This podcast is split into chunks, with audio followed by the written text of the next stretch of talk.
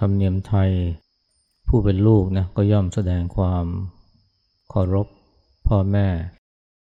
ด้วยการไหว้ หรือบางครั้งก็ด้วยการกราบ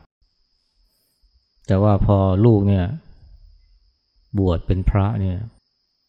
ผู้เป็นแม่หรือผู้เป็นพ่อนี่ก็กราบผู้เป็นลูกนะจะว่าไปแล้วตอนนั้นเนี่ยความเป็นลูกเนี่ยมันก็ได้เปลี่ยนไปนะ เป็นพระ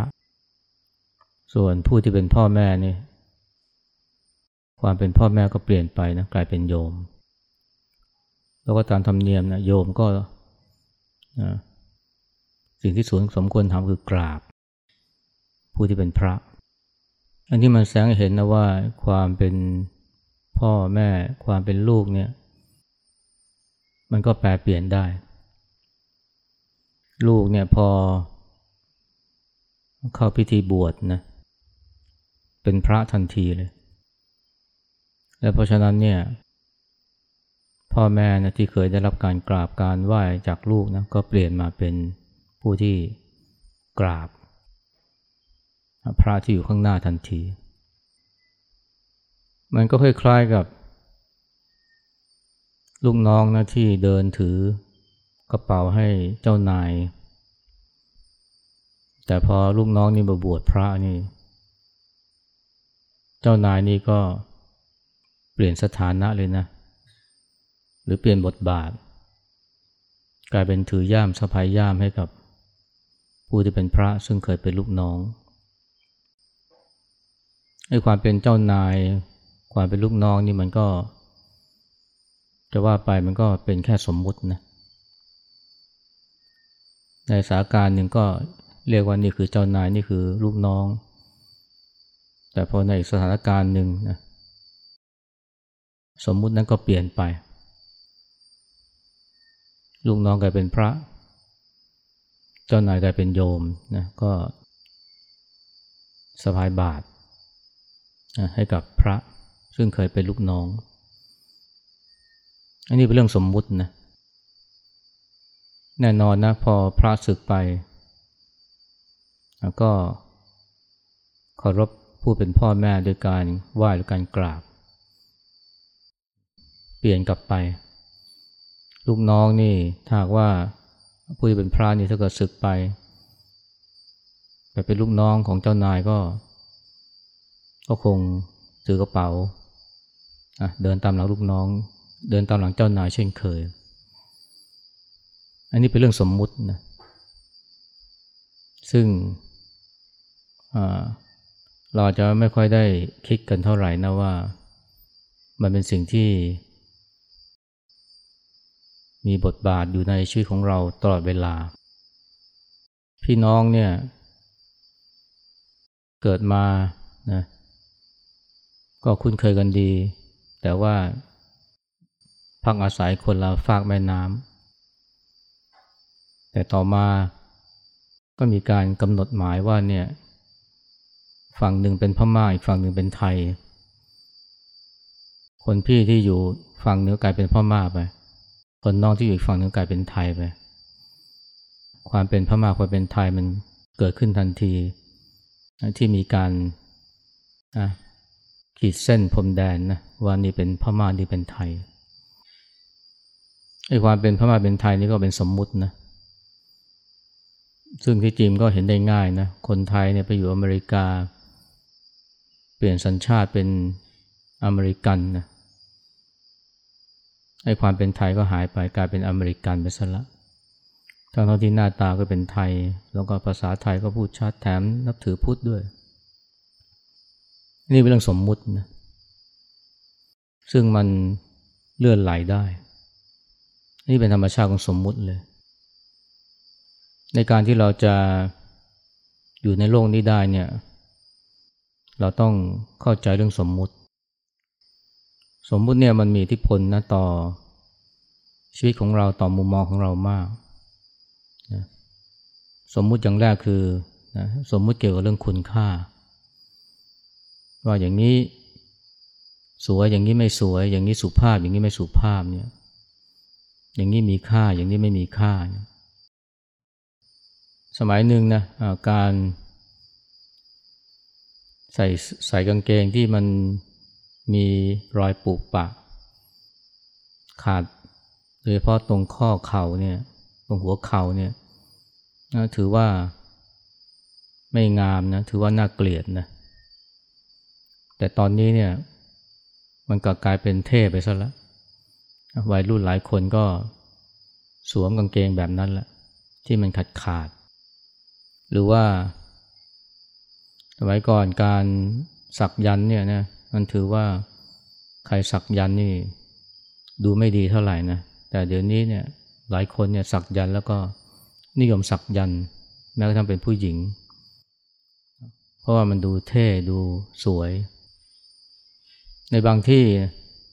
ที่ในเมืองไทยเนี่ยถ้าหากว่ายืนข้ามหัวพระ หรือยืนข้ามหัวผู้ใหญ่นี่ถือว่าไม่สุภาพ แต่ว่าในบางที่ถือเรื่องธรรมดา สมัยก่อนเนี่ยคำว่ากูมึงเนี่ยมันเป็นคำธรรมดามากเลย แต่เดี๋ยวนี้กลายเป็นคำไม่สุภาพไปแล้ว แต่เดี๋ยวนี้นี่เพราะว่าเดี๋ยวนี้นี่ก็อาจจะหมายถึง เมื่อเร็วๆนี้จนกระทั่งเมื่อห้าหกปีที่แล้วมั้ง เพราะเดี๋ยวนี้ หลายคนก็ ใช้คำว่ากูเป็นเรื่องธรรมดาไปแล้ว กรูเนี่ยกรอสูกรูเนี่ยอันนี้ก็เป็นเรื่องสมมุตินะเป็นเรื่องสมมุติเกี่ยวกับคุณค่า ซึ่งมันก็เลื่อนไหลแปรเปลี่ยนไป เราก็อยู่กับสมมุติแบบนี้มากทีเดียวนะเช่นค่าเงินเนี่ยไอ้ค่าเงินก็เป็นเรื่องสมมุตินะมันเป็นการกำหนดหมายเอา ขึ้นลงนะแล้วแต่เหตุปัจจัย การที่เราให้ค่าว่าเพชรนี่ ราคาแพงนะก้อนหินราคาไม่มีคุณค่าเนี่ย อันนี้ก็เป็นเรื่องสมมุติ เป็นเรื่องการยอมรับสมัยก่อนเนี่ยเมื่อสักห้าสิบปีก่อนเนี่ยหินโป่งคามเนี่ยโอ้โหมัน ราคาแพงมากเลยนะโป่งคามเนี่ยสักห้าสิบปีที่แล้ว ใครๆก็สวมแหวนป่วงโป่งคามกัน ราคาแพงมาก แต่เดี๋ยวนี้มันไม่มีค่าซะแล้ว นี่ก็เป็นเรื่องสมมุตินะสวยไม่สวยงามไม่งามสุภาพไม่สุภาพ เป็นเรื่องสมมุติทั้งนั้นนะแต่ว่าบ่อยครั้งคนเราก็ไปติดสมมุติมาก แล้วก็ทะเลาะกกัน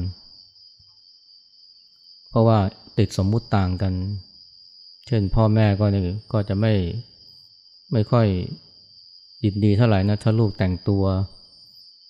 ตามทันสมัย ตามสมัยนิยมของวัยรุ่นเนี่ยพอพ่อแม่บอกว่าเนี่ยลูกแต่งตัวไม่สุภาพ แต่ลูกก็บอกว่านี่ก็มันก็สุภาพแล้วนะ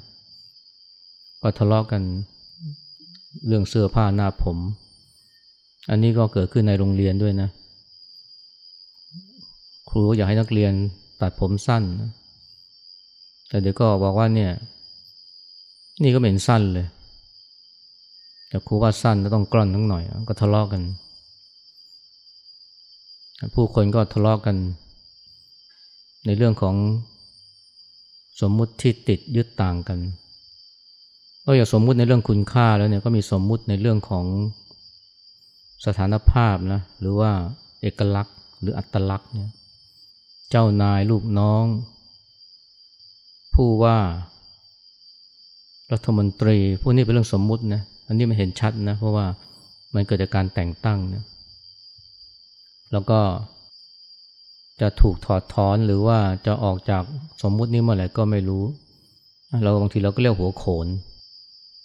คนไทย พม่า โรฮิงญาพวกนี้ก็สมมุตินะ แต่ว่าพอคนเราเนี่ยติดสมมุติเนี่ย ไม่เข้าใจเรื่องสมมุติเนี่ยมันก็ทะเลาะกกันนะทะเลาะว่า ระหว่างไทยกับพม่านะหรือว่าเกิดความเกลียดชังกันเนี่ยเธอคือพม่า เธอคือโรฮิงญานะก็ต้องดูถูกมองด้วยสายตาที่ดูถูก แต่ถ้าเธอเป็นอเมริกันนี่ก็มองด้วยความรู้สึกเคารพทั้งทั้งที่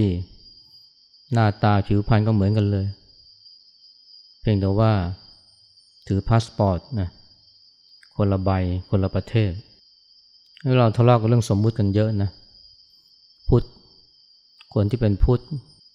หลายคนเนี่ยพอรู้ว่าคนที่เป็นมุสลิมเนี่ยก็เกิดความรู้สึกไม่พอใจ เกิดความรู้สึกระแวง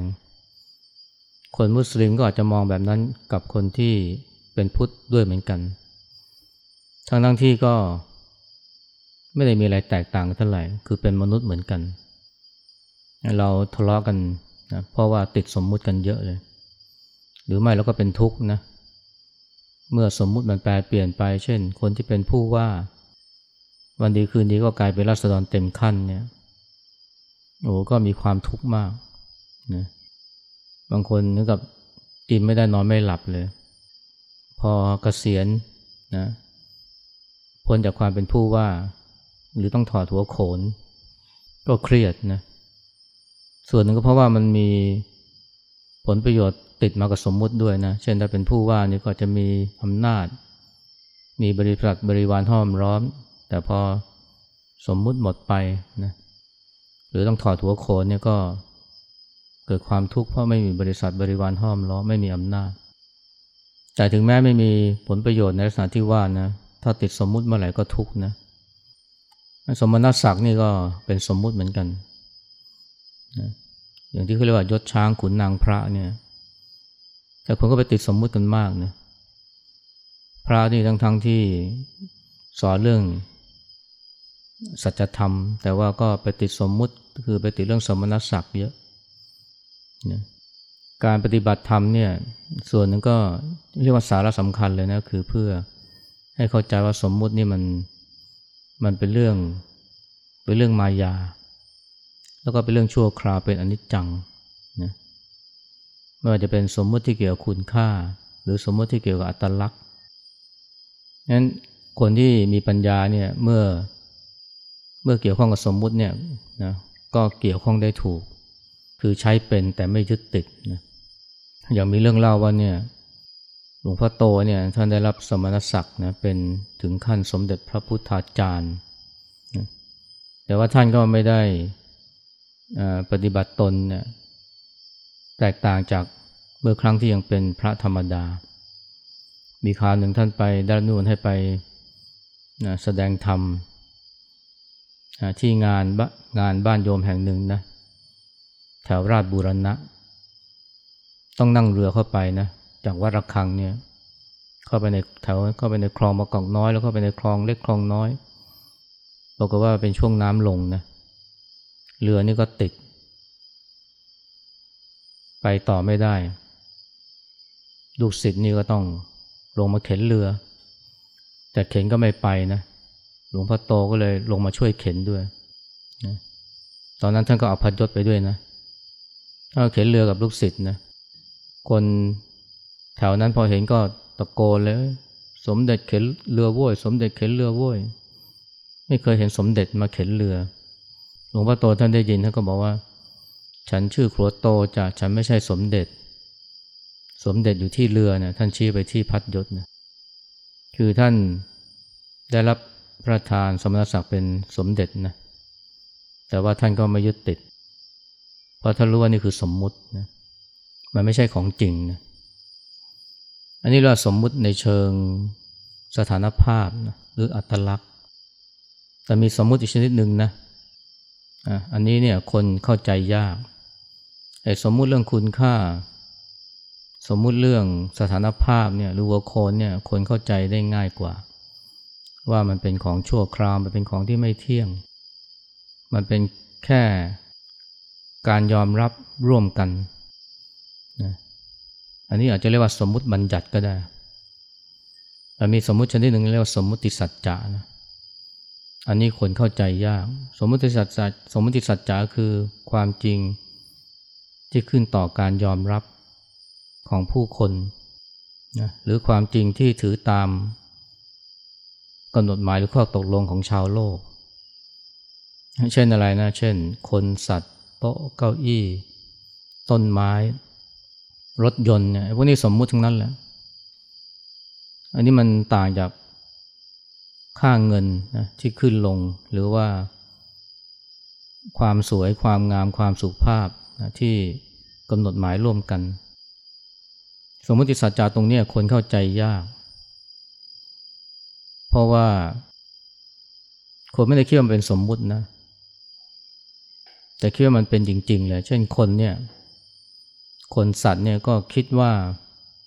มันมีตัวตนที่เป็นคน มันมีตัวตนที่เป็นสัตว์ นะมันมีตัวตนที่เป็นโต๊ะมันมีตัวตนที่เป็นเก้าอี้นั้นเวลาพระเจ้าตรัสว่า หรือครูบาอาจารย์สอนว่าไอ้พวกนี้ไม่ใช่ตัวตนเนี่ย งงเลยนะ มันไม่มีตัวตนที่เป็นสัตว์ มันไม่มีตัวตนที่เป็นคน คนสัตว์โต๊ะเก้าอี้นี่เป็นสมมุติ เป็นสมมติคือว่า มันเป็นเพียงแค่ จะเรียกว่าชื่อเรียกก็ได้นะ แต่ว่าตัวตนที่แท้ของมันไม่มี ไม่มีตัวสัตว์ ไม่มีตัวคน ไม่มีตัวเก้าอี้ ไม่มีตัวหนังสืออ้าวแล้วที่เห็นนะ่ะจับต้องได้เนี่ยมันไม่ใช่เหรอมันมีไม่ใช่เหรอมันก็มีนะ แต่ว่านั่นไม่ใช่ตัวตน มันเป็นเพียงแค่ชื่อเรียกของสิ่งที่มารวมกัน เช่น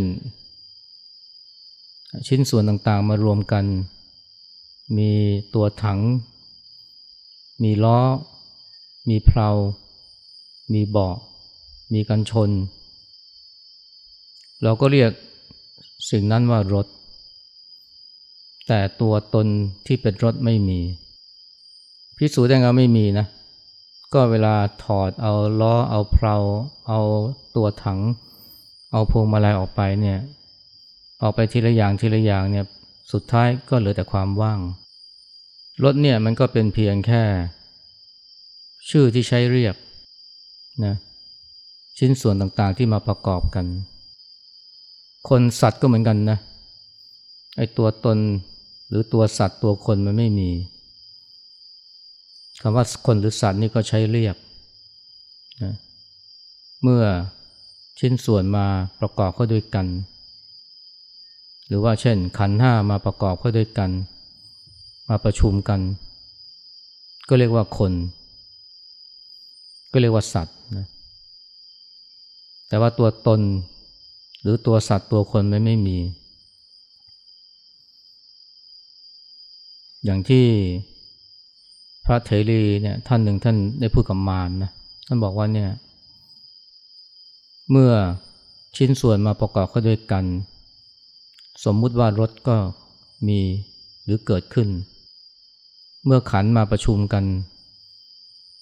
สมมุติว่าคนหรือสัตว์นะก็เกิดขึ้น แต่ท่านบอกว่าเนี่ย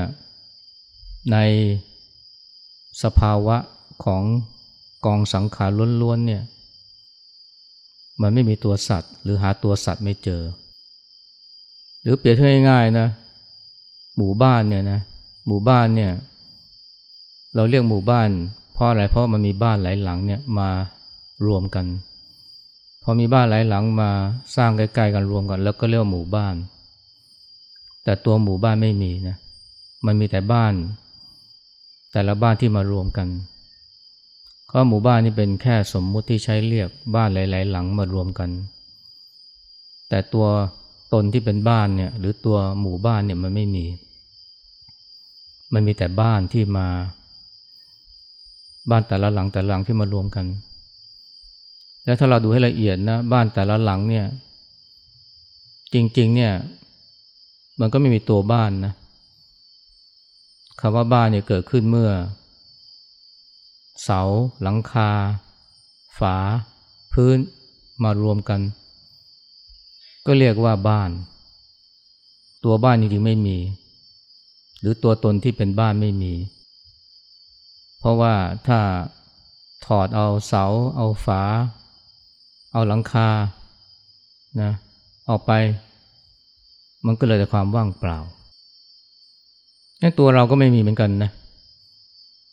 ลองชี้ว่าตรงไหนเป็นเราเนี่ย ลองชี้ว่าตรงไหนเป็นตัวเรา สมมติชี้ตรงเนี้ยนะ นี่คือแก้มนะถ้าชี้ตรงนี้นี่คือหน้าผาก ถ้าชี้ตรงนี้ นี่คือหน้าอก หาตัวชี้ชี้ตัวเรานี่ไม่เจอนะ เพราะถ้าไม่ใช่หู ไม่ใช่หน้าผาก ไม่ใช่คอไม่ใช่หน้าอก ก็อาจจะเป็นคอ เป็นแขนเป็นขาไอ้ทั้งหมดเนี่ยที่มารวมกันเนี่ย เราก็เรียกว่าตัวเรา ตัวเราที่เป็นแค่ชื่อเรียกของอวัยวะต่างๆที่มารวมกัน เอาอวัยวะต่างๆออกไปทีละอย่างทีละอย่างก็ไม่เหลือตัวเราทั้นตัวเราเป็นแค่สมมุตินะเป็นสมมุติที่เรียกว่าสมมุติสัจจะโต๊ะเก้าอี้ก็เหมือนกันกำปั้นเนี่ยนะเอาดูกำปั้นเนี่ย เวลาเราพูดคำว่ากำปั้นเนี่ยเราคิดว่ามันมีตัวตนที่เป็นกำปั้น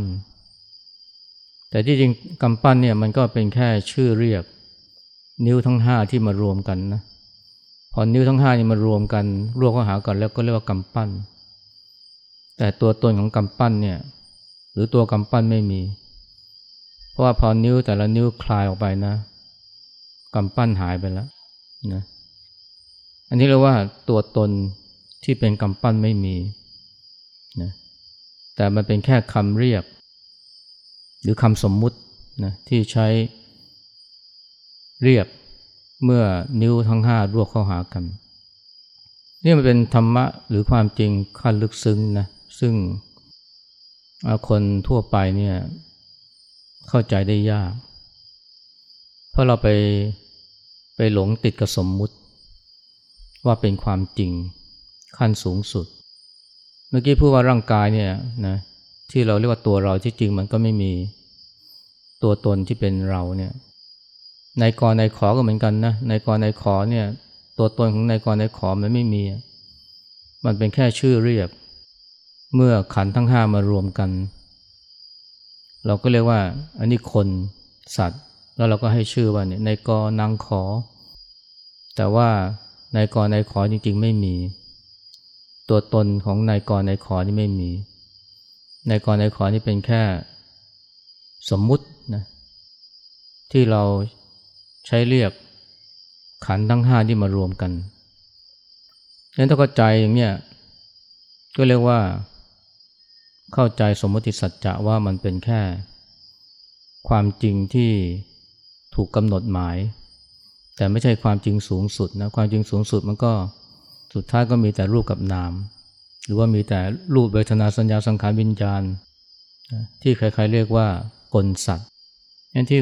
ที่เขาเรียกว่าคนสัตว์สิ่งของเนี่ยหรือสัตว์บุคคลเราเขาเนี่ยนะมันเป็นสมมติสัจจะเนี่ยคือสิ่งที่เราต้องทำความเข้าใจ เรารู้เพื่ออะไรเรารู้เพื่อที่จะไม่ยึดติดว่าเป็นตัวตนนะเพราะถ้าเราไปเพราะถ้าเราไม่เข้าใจเนี่ยเราก็จะไปยึดว่ามันมีตัวเรา แล้วก็มีของเรา มีในกอในคอแล้วก็เกิดความยึดติดถือมั่น เราจึงทุกข์เนี่ยเวลาในกอในขอตาย หรือว่าเวลาคนนั้นคนนี้เนี่ยจากไปเพราะเราไปยึดว่ามันเป็นตัวตน แต่ที่จริงแล้วมันก็เป็นสักแต่ว่าขันห้านะที่สลายไปถ้าเราเข้าใจเรื่องสมมติสัจจาเนี่ยแหละ มันก็ง่ายที่เราจะเข้าถึงปรมัตถสัจจะคือความจริงขั้นสูงสุด แล้วก็ทำให้ไม่มีความยึดติดถือมั่น ว่าเป็นตัวเป็นตนว่าเป็นเราเป็นของเรา เวลามีความเสื่อมความสลายไป เราก็จะพบว่ามันไม่ใช่แค่การดับอย่างสิ้นเชิงแต่มันเป็นแค่การเปลี่ยนสภาพ อย่างที่เคยพูดไปแล้วว่าเนี่ยจริงๆแล้วมันไม่มีความตายนะมันมีแต่การเปลี่ยนสภาพ แล้วมันก็ไม่มีคนตายด้วยนะจริงๆเนี่ยมันไม่มีแม้กระทั่งคนทุกข์ด้วยซ้ำนะมันมีแต่ความทุกข์นะแล้วก็รูปที่ทุกข์นามที่ทุกข์แต่ไม่มีคนทุกข์ไอ้ที่เราคิดว่าเราทุกข์เราทุกข์เนี่ยเป็นเพราะเราไปติดสมมุติ ไปลงจิตว่ามีเรา แต่ถ้าเราเห็นว่าจริง ๆ แล้วเนี่ยมันไม่มีเรา มันมีแต่รูปกับนามมีแต่หรือว่าขันห้า อันนี้แหละนะที่เรียกว่าเข้าถึงความจริงขั้นสูงสุดที่ไม่มันไม่ไม่ติดอยู่กับสมมุติ แล้วเรื่องนี้มันก็ไม่ใช่เป็นไม่ใช่ว่าจะต้องคิดเอานะมันคิดเอาไม่ได้เราพูดคิดเอายังไง มันก็ยังอยู่แค่ระดับความคิดแต่ว่าใจก็ยังยึดนะจนกว่าเราจะปฏิบัตินะจนกระทั่งเห็นนะว่า มันไม่มีเรา เช่นเวลาเราเดินจงกรมถ้าเราเดินอย่างมีสติมีความรู้สึกตัว มันก็จะไม่ได้เกิดความสำคัญมั่นหมายว่าเราเดินนะแต่มันเห็นรูปกำลังเดิน เวลามีความโกรธมันก็ไม่ใช่เราโกรธนะแต่มันแค่ความโกรธที่เกิดขึ้นกับใจ ถ้าเราเห็นไปว่าเนี่ยมันมีแต่ความโกรธแต่ไม่มีผู้โกรธนะมันมีแต่ความคิดแต่ไม่มีผู้คิดเนี่ยอันนี้ก็เรียกว่าเริ่มนะถ่ายถอนออกจากความยึดมั่นใน ตัวตน เริ่มที่จะถอนออกมาจากสมมติสัจจะนะเริ่มที่จะเข้าใกล้ปรมัตถสัจจะอาการเจริญสติเนี่ยมันก็เป็นวิธีการที่ทำให้แยกตัวคนหรือตัวเราออกไป จนเห็นเป็นรูปและนาม ที่เขาเรียกว่าแยกรูปแยกนามเนี่ยก็คือแยกคนที่เป็นสมมุติเนี่ยออกมาเป็นรูปกับนาม แต่ก่อนนี่มันเห็นแต่คนเห็นแต่เราเห็นแต่เรานะแต่พอเราเจริญสติมันก็ชำแรกนะหลวงพ่อคำเขียนใช้ว่าถลุงเนี่ยถลุงคือแยกคือย่อย จากเดิมที่เป็นเราเป็นเรามันก็แยกออกมาเป็นรูปกับนามแล้วเราก็เลยบางทีก็เรียกว่าแยกรูปแยกนามที่จริงรูปกับนามมันแยกกันอยู่แล้วนะ แต่เราไม่เห็นเป็นรูปเป็นนามเราเห็นเป็นคนเป็นเรา แต่พอเราเจริญสติมันก็เริ่มที่จะเห็นนะว่ามันไม่มีเรานะมันมีแต่รูปกับนาม อันนี้แหละเป็นนะเป็นขั้นต้นนะของการที่จะเข้าใจเรื่องสมมติสัจจะเข้าใจคือว่าไม่ยึดติดนะแต่ว่าใช้มันตามควรตามโอกาส แต่ว่าได้รู้ว่าจริง ๆ แล้วเนี่ยมันเป็นแค่สมมุติเป็นเรื่องการยอมรับเป็นเรื่องของการสมมุติขึ้นมาเอง แต่ไม่ใช่ความจริงแท้สูงสุดอะเย็นนี้พูดเท่านี้นะเอากราบ